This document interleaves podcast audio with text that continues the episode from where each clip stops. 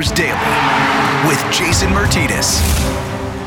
And welcome to a game day edition of Flyers Daily with Jason Myrtetus, presented by Penn Medicine, the official health system of the Philadelphia Flyers and Wells Fargo Center.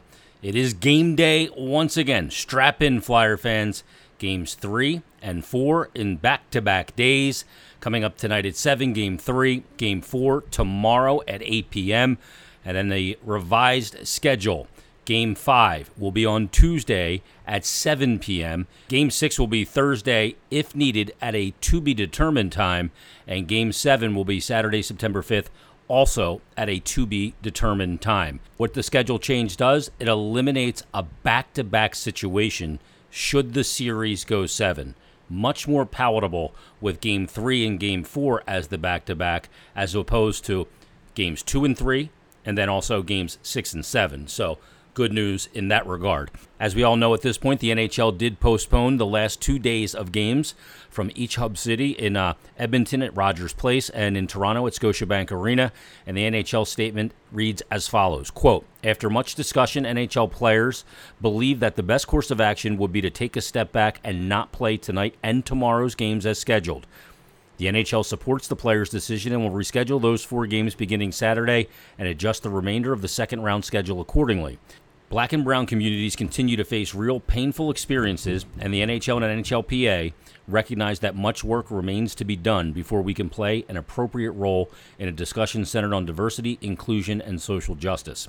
We understand that the tragedies involving Jacob Blake, George Floyd, Breonna Taylor, and others require us to recognize this moment, and we pledge to work to use our sport to influence positive change in society.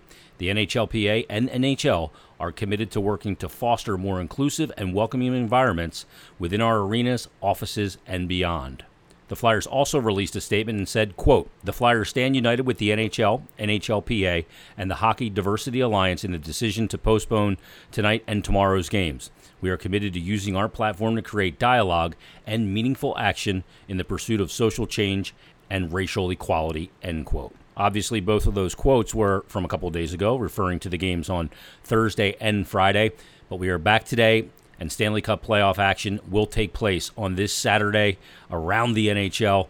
And the Flyers tonight will face off against the New York Islanders in game number three at 7 p.m. Bill Meltzer is going to join us momentarily with a preview of games three and games four, what lies ahead. And also, I'm going to ask him the question because with the back to back that was scheduled from games two and games three, if you listen to the episode that day, you know that I made the case that the Flyers blowing a three goal lead, but ultimately winning in overtime was in series momentum they could have carried in a back to back situation. I feel that momentum is gone now um, for a litany of reasons. Anytime there's a day between games, momentum is fleeting in the playoffs to begin with and then couple that with what's going on the last couple of days, and obviously momentum doesn't carry in that circumstance as well. But it's an opportunity tonight for the Flyers to grab a 2 1 series lead and use this back to back to carry into game four as well. They're going to need to be prepared tonight. The Islanders are not going to lay down. They're a team that, as we saw in game two, despite getting down 3 0, battled their way back and ultimately lost in overtime, uh, much to the Flyers' benefit. The NHL is back, and to talk about it all from HockeyBuzz.com, PhiladelphiaFlyers.com, and NHL.com, it's Bill Meltzer. Bill, are you ready for some hockey? I sure am. You know, it's uh, big big weekend coming up here. Um, you know, the uh, a little bit a little bit delayed for uh, you know for for reasons everybody knows, but uh, you know three three games in four nights is always always a challenge, and obviously the, the this how this weekend goes is going to be critical for the series. Yeah, two massively important hockey games uh, and a tie series. Game three is such a huge one, and then to, to compound it, game four by a, a, byproduct of that, the team that wins game three, if they go up and uh, go three one, it's um, you know pretty much ninety nine times out of ten they're going to win that series. Um, Bill, let me ask you this to start with because um, I, I was a firm believer that had the schedule remained normal, that the Flyers blowing a three nothing lead, and then ultimately getting it done in overtime. And they blew the three nothing lead late in the third period. By the time the, Islanders tied it, they had to kill off a penalty with two minutes left, two minutes and nine seconds. Um, and the Islanders are feeling great at that point. Um, but then to ultimately be deflated, I thought that, that was an opportunity to have some in series momentum, which is something that's very fleeting in the Stanley Cup playoffs because it was a back-to-back situation. Do you feel like that would have been advantage Flyers if uh, if they would have played that in the back-to-back originally? I, I think possibly. You know, it's um, sometimes there can be a carryover. Um, it it is hard to beat the same team uh, on two consecutive nights. Um, you know, and it's uh, but I mean, you know, but it, but there def- definitely is potentially a, a carryover effect. I mean, the Flyers did clearly dodge the bullet. If you if you lose that game, it's a whole different feeling going into Game Three. So, uh, you know, but I, I I think both teams are back on even footing here. Um, and uh, you know, I, had the had the game been played as scheduled originally on Thursday, I had wondered whether, you know, I'd, I'd wondered whether the Flyers might go with Brian Elliott for the simple reason, six games in ten in ten nights is an awfully big workload, even on a young goalie. That's mm-hmm. that's rough. So now with two extra nights off, I, I think it kind of resets the the goalie rotation a little bit and it also prepares for a back to back as well. You know, obviously, yeah. AV will make that decision pending uh, tonight and how the, the game plays out, not only shot load, workload, zone time, and all the aesthetics of, of, of, the goaltending position and what that workload looks like for Carter Hart. Um, it, it also maybe does give the Flyers an advantage in waiting because Semyon Varlamov didn't play two of the three periods in that game that would have been the front end of a back to back. And we're presuming that he would go back in, and I think that will be the case. Uh, uh, Bill, um, it also eliminates a double back to back in this series. And one of the things I really didn't like when the original schedule came out was a potential back to back game six and game seven. That's gone. We have the back to back today and tomorrow, but now you eliminate that back to back. And I think that's even more important. No, I, I totally agree. That's, uh, you know, that, especially, especially when you're looking at the, the ultimate game of a series, doing that on a back to back is, is pretty rough. You know, I mean, this is this is going to be a grueling stretch as it is. Uh, you know, a lot of times players will say that it's it's not the back to back that's really that adds up. It's the three and four, the four and six. Yeah. So uh, you know, dude. So I mean, it, will still be three games in four nights. It, it, it's still, by you know, by, by no means going to be an easy easy challenge. But to do the back to back and then, you know, game five and then and then another back to back potentially for six and seven, would have been really really tough on both sides. Um, Bill, the guy that's really stuck out in this series, and for obvious reasons, he's a tremendously offensive, talented player, and and that's Mathew Barzal. And when his line's out there, and you know, you see that creativity, speed, vision, playmaking ability, hockey IQ that he displays, and the guys that he plays with work so well together. Um, the Flyers seem to be having trouble with that line now in Game Three and Game Four.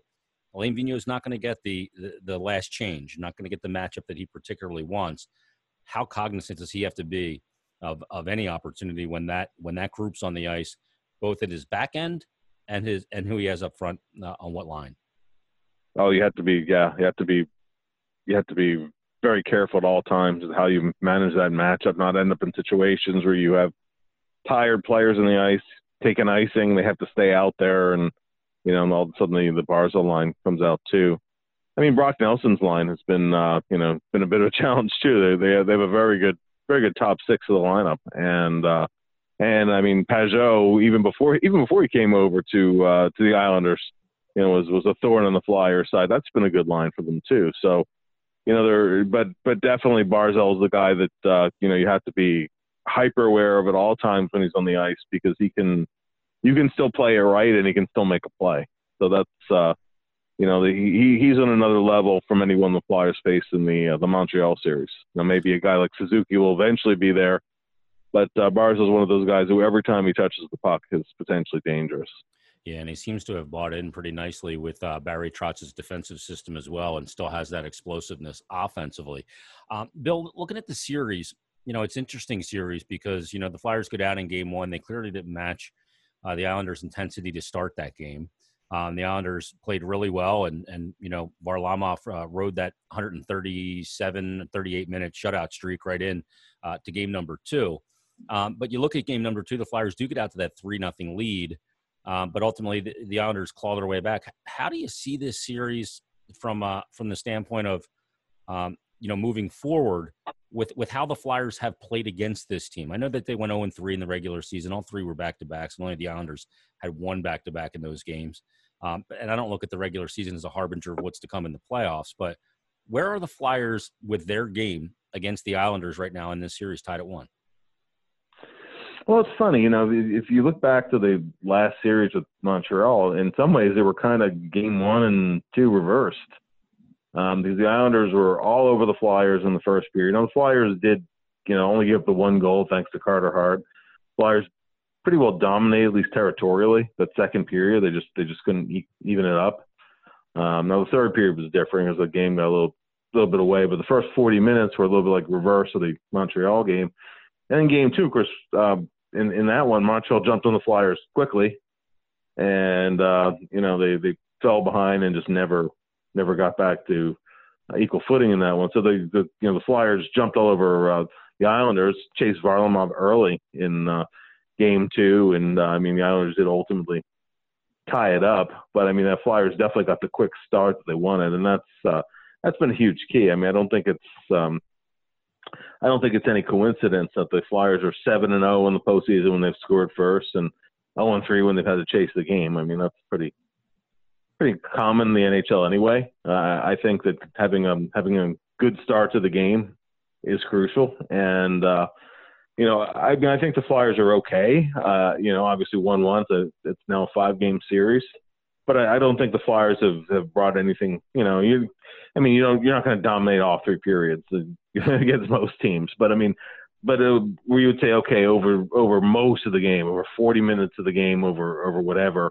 You know, I I, I think the Flyers have another level. They they have to get to the other level. You know, to be able to win the series. Um, and, I, and, and I mean, honestly, I, I think that uh, you know the Flyers have kind of seen the Islanders at their best. Um, once the Flyers get the forecheck going, that, that's a big thing to me because the Islanders are a team that will turn pucks, turn some pucks over. We saw that in in uh, game two, and that was a pattern from the regular season too. The Islanders, no no team had more giveaways than the Islanders did this season. Um, if you you know if you, you can get your forecheck going on them, then uh, you know the, you'll get some chances that way. Uh, they are they are a hard team to get pucks behind and and you know get pucks to the inside. I thought the Flyers did very did a much better job of that though. Um, you know, a much better job in the attack. Um, one thing I would have liked to have seen a little bit better, I think, in game two was that you know once once Greiss came in for Varlamov, I don't think Greiss was really tested until the overtime. I mean, the Flyers came out with a lot of energy attacking in overtime, and lo and behold, they they win it pretty quickly, thankfully for the Flyers. But uh, you know, I would have liked to have seen a little more sustained attack. They, you know, get, getting up three nothing was nice, but I would have liked to have seen a, a, a little bit, a little bit more test for uh, Greiss. So I think I think the Flyers have to be, you know, a, a, little better than they've been in the first two games. Yeah, I think it's an interesting point because Greiss comes into that game having only played, I think, a period in the exhibition game yep. to that point. and. Yep. I mean, it's just not a guy who's been in game situations, and that's a tough spot. You know, when you're down three nothing, I guess it's a nothing to lose spot for for Thomas Greiss, and his coach is looking to change momentum, and clearly Varlamov was not on his game with the two short side goals from Kevin Hayes. Um, one thing I noticed, Bill, zone exits in the game, uh, a very pronounced uh, adjustment from yep. Alain Vigneault, and that yep. is flipping pucks. If you can't flip, go yep. up the walls, go over top of them. And I saw a lot of flip pucks and out, and it seemed to be working. That was very highly effective. First period, particularly. Second period, also. Mm-hmm. Um, no team does no team does that better than uh, the Vegas Golden Knights. I mean, they're they're the team that does it the most frequently with a ton of success. I mean, if you if you can do that and then you know get on the puck in the neutral zone and all of a sudden you know all of a sudden you're you're attacking with some speed. I mean, the Flyers you know Flyers scored that way. And they got to me they got away from that a little bit in the latter part of the game. Um, but I, I think that, that that that was an adjustment that was successful and it's something I think you should look you know to see them continue to try to do. Um, you know, in, in uh, game three and beyond. Uh, I, I, thought that uh, Phil Myers particularly did that well. Yeah, he did. And Justin Braun with the assist on Kevin Hayes' second goal, he flips yeah. it, and uh, I guess Farabee touched it at some point. But what he did was he he ties up that man, and he and he occupies that defenseman where that puck lands, and that's exactly what you need to do because then Hayes takes it on the two on one, and he's got on both of his goals. As a matter of fact, on the first goal, he's got Giroux driving the net as an option to go to. So Varlamov's got to load that right leg uh, for that option. And then the other one was with Nicholas Aube-Kubel. And again, Kevin Hayes saw Varlamov load that right leg. And when he does that, he knows that he's, yeah. you know, his ability to make a save on his blocker side on that short side is a little bit, you know, compromised. And good read by Kevin Hayes, right?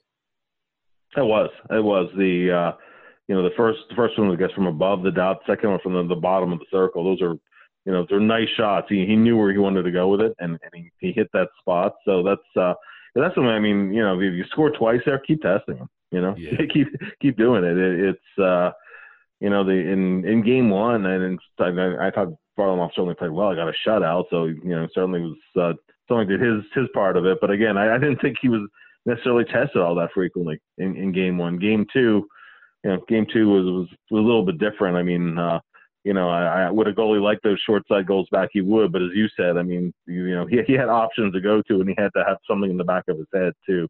Uh, you know, it's funny. Claude Giroux only ended up with the one assist in the game, but he he was instrumental in, in uh, a couple of the goals, or winning winning a faceoff, one in the offensive zone, one in the defensive zone. Defensive zone was the first one, and uh, taking a D man with him and that uh, that opened up a passing lane, and also opened up a shooting lane too. So even though even though he did not end up getting an assist on that one, he was a big part of that goal being scored. Uh, that and that to me was one of the most uh, you know one of the most encouraging signs. Game one, uh, I, I, thought that uh, you know Travis Konecny looked very close to scoring. I think he still does. Yeah, uh, has has yet to bag one, but he he looks close. Yeah, I can um, see he's got jump then, right now. Yeah, yeah, yeah for sure. And and he, he looked, you know, he looks like he looks like the player we saw during the season. Yeah. Um, the goal that the goal that Couturier scored was just a sheer determination that no one was going to stop him on that play, and and to actually score it had to have been a big weight off of his shoulders. So, and that was that was easily Claude Giroux's best game in the postseason too. So, you know, we've been talking about a, you know, when are the big guns going to step up? And they did in game two. Um, if they continue to do so, then then the whole complexion of the series, I think, shifts towards the Flyers. Yeah, it's a great point because Bill, I felt like in the previous games in the Montreal series, eh, to an extent in the round robin too, with the top line with Couturier, Giroux, and Voracek. And I know Alain uh, Vigneault kind of moved Giroux around a little bit to center, and wing, different lines, and that kind of stuff. But um, that game in game two, for the first time, I felt like that they were playing instinctual hockey again, where I felt like they were thinking before. And you know how you can see yeah. players think on the ice, just you know th- that's when you know you try to make that extra pass and you don't have full confidence, so you don't execute it um, and those kind of things. And I felt like it was a very instinctual game out of Giroux, Voracek, and Couturier. And and your point about the Couturier goal, um, Giroux makes w- what looks like a really simple play, but it's not. Um, that redirect pass in the neutral zone. Um, yeah. First of all, that puck's coming hot. Number one. And it's not just about redirecting it. It's about redirecting to a spot where Couturier can skate into it full speed, and that gives him then a, a way better chance of beating a defender on a one on one than it is if he's kind of limping into the zone. And he took advantage of that speed and strung him out and eventually strung out Varlamov. Um, did you get that same sense that that line just looks now like they're back to playing instinctual hockey, at least in game two? Oh, absolutely, absolutely. Um, Giroux in particular, because when Giroux's really on his game, he's one of those guys who, who's thinking a step ahead, and he's mm-hmm. just. But it's it's uh, you know, but he's just it, it's just an it's just an instinctual thing for him because of his level of hockey sense and it, it did look like particularly you know, and uh, I don't know how much of it, you know, how much of the power play woes or whatever weighed in weighed into all of that, and that's something the Flyers are still really looking to looking to fix. But you know, but I, I it looked to me like he was you know overthinking plays. Um, they were trying for the perfect play rather than just making a play. Yeah, and the other thing too is um, I don't think it should be lost that the shift in overtime that that line put in um, to get to that, that led to the scoring chance for Phil Myers and the goal. Uh, they were all over the Islanders on that shift. I mean, Couturier almost ended it a couple seconds earlier, just shot it over the net, but and then Couturier yep. gets it back to Phil Myers, and because of that big, big, heavy shot of his, a lot of times that'll hit that stick and just kind of die. On that one, it bounced down down into the ice and back up, and that's hell and high water for a goalie to try and save when it bounces down and up. Like yeah, we, we've talked about it. Yeah. oh, absolutely. No, absolutely. We've we've talked about that the, the other way around too, where mm-hmm. you know the longer you longer you pin a team in their own zone, you know, I, I think that every every ten seconds or so it goes, every every opportunity they have to clear, they can't get it out of the zone.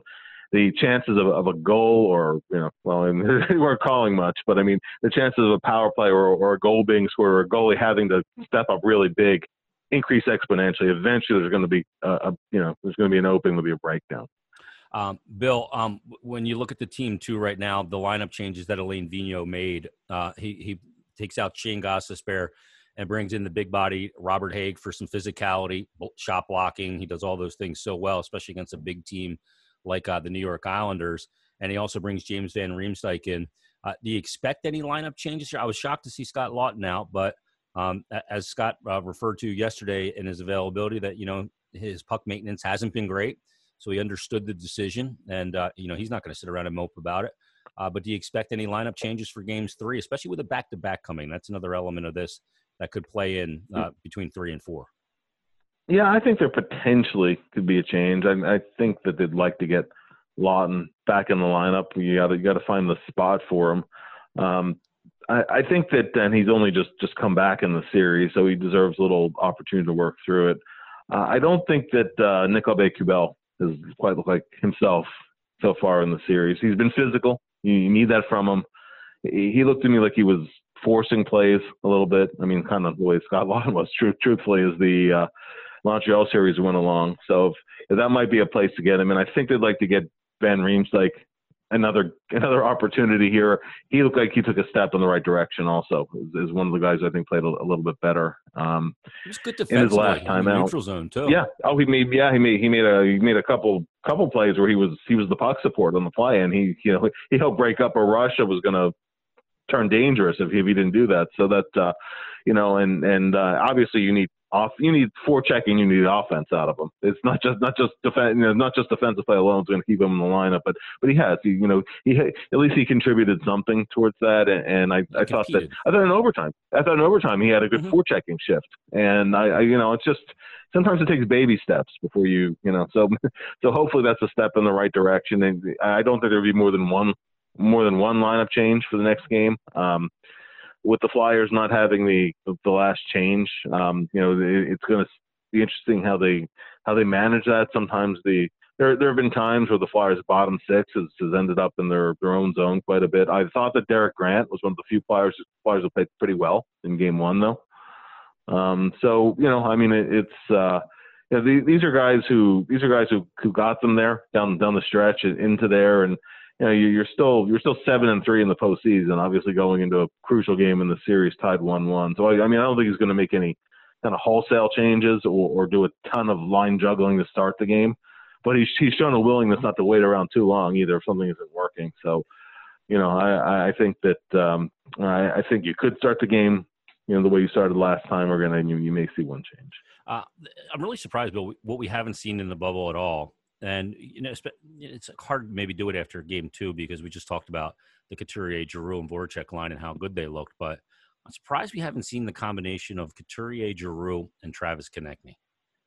Is, I am too. Yeah, yeah, yeah, yeah. Uh, you know, especially well, I, you know, I mean, you not. I mean, that was a trio, but you did see. Uh, well, of course, they were they were together as a trio in the past, and uh, and Couturier and Konecny were together regularly in the early part of the season when it was the the line of Couturier and Konecny and, and uh, Oskar Lindblom were the Flyers' best line for the first six weeks of the season.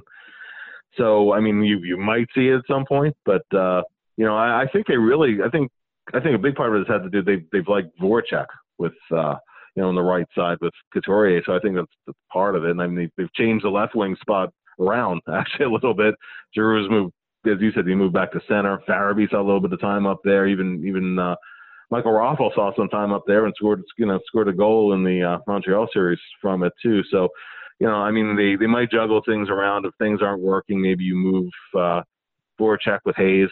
You know, I mean, but uh, you know, I, again, I think anything is on the table. You know, you, you have to you have to play that that particular game that's in front of you. So, uh, I think if if they need a spark or something, that still is on the table to try that tell you one thing: Jake Voracek has competed his rear end off after missing yeah. the one game in the round robin against, uh, I guess it was against Washington that Thursday.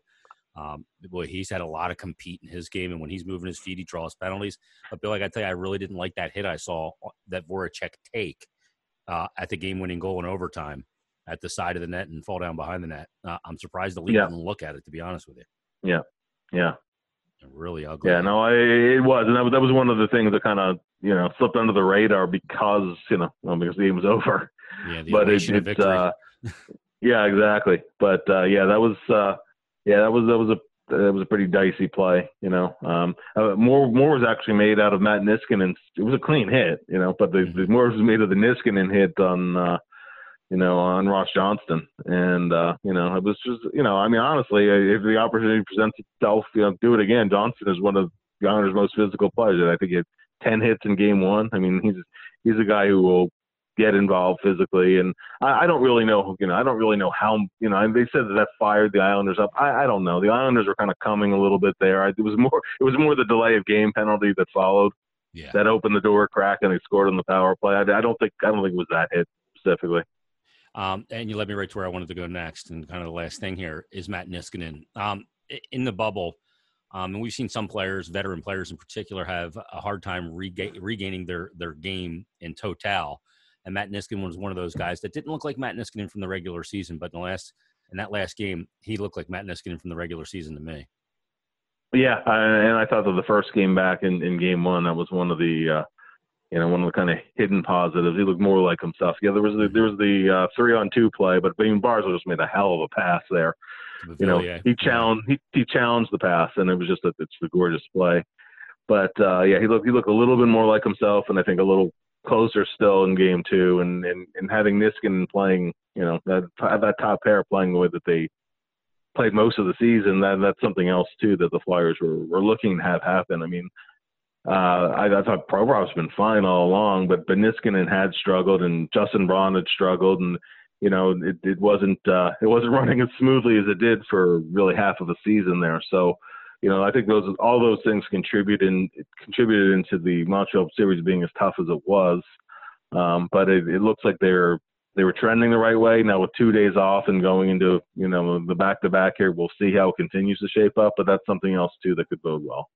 Yeah, very, and that Beauvillier goal. I mean, that's a thing of beauty if you're not a Flyers yeah. fan. I mean, that was just a tremendous hockey play, two man game kind of going on there, and, and the way he finished it uh, past Carter Hart. Uh, Bill, well, the game's going to be back tonight, and we'll have a double header this weekend. Tonight at seven, and then on Sunday at eight. And uh, very important weekend uh, for a lot of people right now uh, in, in these teams moving forward and what they can do in these playoffs.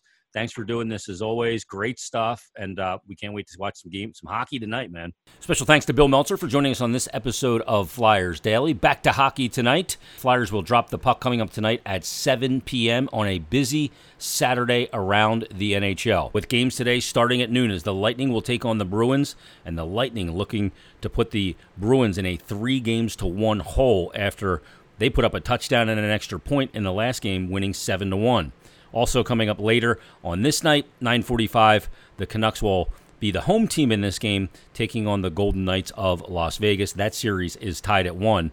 The Canucks got shellacked in game one, five to nothing, but a huge bounce back effort, putting up their own five spot in game two, has that series evened at one game apiece. The only other series in the NHL is the Colorado Avalanche and Dallas Stars. They'll be back in action coming up tomorrow at six o'clock, and that series right now has Dallas leading two games to one. They won games one and two, putting up five goals in each, but Aval- but the Avalanche with a big effort in game number three are back in the series. Can they even it up? We'll find that out tomorrow. In the meantime, we got Flyers hockey tonight. Flyers Daily presented by Penn Medicine, the official health system of the Philadelphia Flyers and Wells Fargo Center. Supporting our Flyers, Penn Orthopedics creates the ideal care plan with treatment options fueled by our own world renowned research, doing what once seemed impossible so you can too. Another reason why your life is worth Penn Medicine. Learn more at pennmedicine.org slash ortho and give them a follow on Twitter at Penn Medicine. Coming up tomorrow, we have a day after game and a game day edition of Flyers Daily. I can hardly wait. Hockey tonight. Everybody, thanks for listening. We'll talk to you on tomorrow's episode of Flyers Daily.